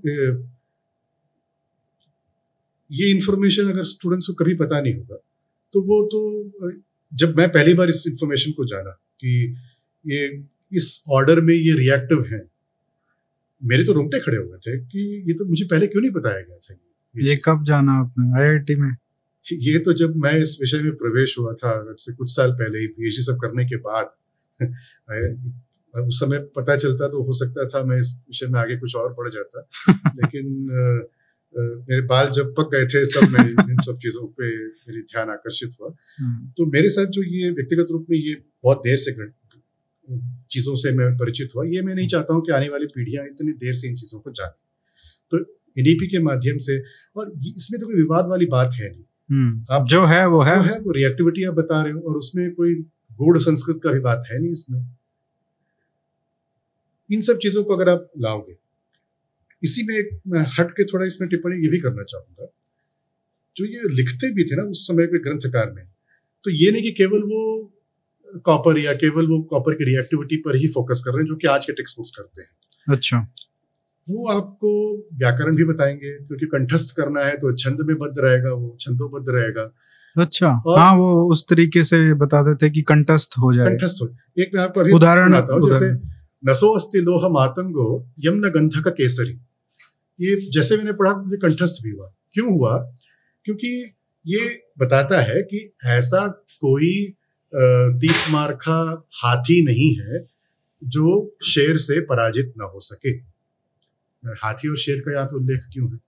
इसलिए आपको वो समाज में जो अवधारणाएँ हैं, उसको आपको जो हमारे हिंदू समाज की जो जो पंचतंत्र की कहानियाँ हैं, जो हम जिस प्रकार से प्रकृति को देखते हैं उसका जो कॉमन नॉलेज जो समय पे था वो तो आज तो लुप्त है। हो सकते है एनईपी के माध्यम से फिर से ये सब जोड़े जाएँ। हाथी और शेर के बारे में उसको समाप्त कर देता हूँ। शेर को आज भी हम राजा क्यों मानते हैं जंगल का? क्योंकि वो सारे अन्य पशुओं को मार देता है। हम्म। लेकिन वो हाथी को नहीं मार सकता है। वो हाथी को तभी मार सकता है जब वो हाथी को पीछे से वार करे। हम्म। सामने से वार करेगा तो शेर नहीं मार पाएगा। हम्म। तो ये तो हमारे समाज में लोगों ने प्रकृति को कितनी बारीकी से देखा होगा ये सब देख करके एक साइंटिफिक टेक्स्ट में उतारने के लिए कि ऐसा कोई भी हाथी नहीं है जो सल्फ़र नामक शेर से पराजित न हो सके। तो सल्फ़र को उन्होंने एक स्टैंडर्ड ऑफ़ रेफरेंस रखा जिससे वो रिएक्ट कर सके। हाँ, हाँ। तभी शुरुआत में मैंने कहा कि सल्फ़र शुलवारी शुलवारी शुल्वस्य अरी ही। हम्म, हम्म। अब शुल्व आता है यहाँ पे कॉपर उसका दुश्मन सल्फ़र उसका दुश्मन है गंधक। तो सल्फ़र की रिएक्टिविटी के बेस पे उन्होंने जो अरेंज किया है ये सब हमें देखने को मिलता है। तो आप अलंकार भी सीख रहे हैं साथ में और आ रहा है इसमें। छंद हम्म। भी आ रहा है और जो अवधारणा है समाज को प्रकृति के प्रति जो हमारा दृष्टि है वो भी छात्रों को देखने को मिल रहा है। ये सब अगर तो शायद कहीं ना कहीं छात्र अपने घर पे भी और वो सुनते ही होंगे समाज में भी और वही उसी के माध्यम से आप उनको पढ़ा भी रहे हैं जो कि विज्ञान पढ़ा रहे हैं वो भी। हाँ। तो सराहनीय काफ़ी सराहनीय है ये। सब अगर विषय एनईपी के माध्यम से कुछ भी प्रतिशत अगर इसमें सम्मिलित हो जाए तो मैं तो कहूँगा ये जो आज का भी जो ये प्रयास है आपके माध्यम से श्रोतागणों तक तो इस विषय को पहुंचाना वो एक तरह से साकार होगा नहीं डॉक्टर रामनाथन मुझे तो बहुत कुछ सीखने को मिला और आशा करता हूँ कि लोगों को भी बहुत कुछ सीखने को मिला होगा। तो बहुत बहुत धन्यवाद आपका आ, इस इस विषय पे बात करने के लिए और हम हमें समय देने के लिए। अभी आपको जाना भी है वापस बनारस। हम्म। तो आगे जो आपके भविष्य के जो भी फ्यूचर एंडेवर्स हैं तो उनके लिए बहुत बहुत शुभकामनाएँ और धन्यवाद हमें समय देने के लिए। मुझे अवसर प्रदान करने के लिए और मैं आपको साधुवाद देना चाहूँगा अपने अनुपम प्रयास किया अच्छे संकल्प से जी। और मेरी शुभकामनाएँ कि ये साकार। बहुत बहुत धन्यवाद।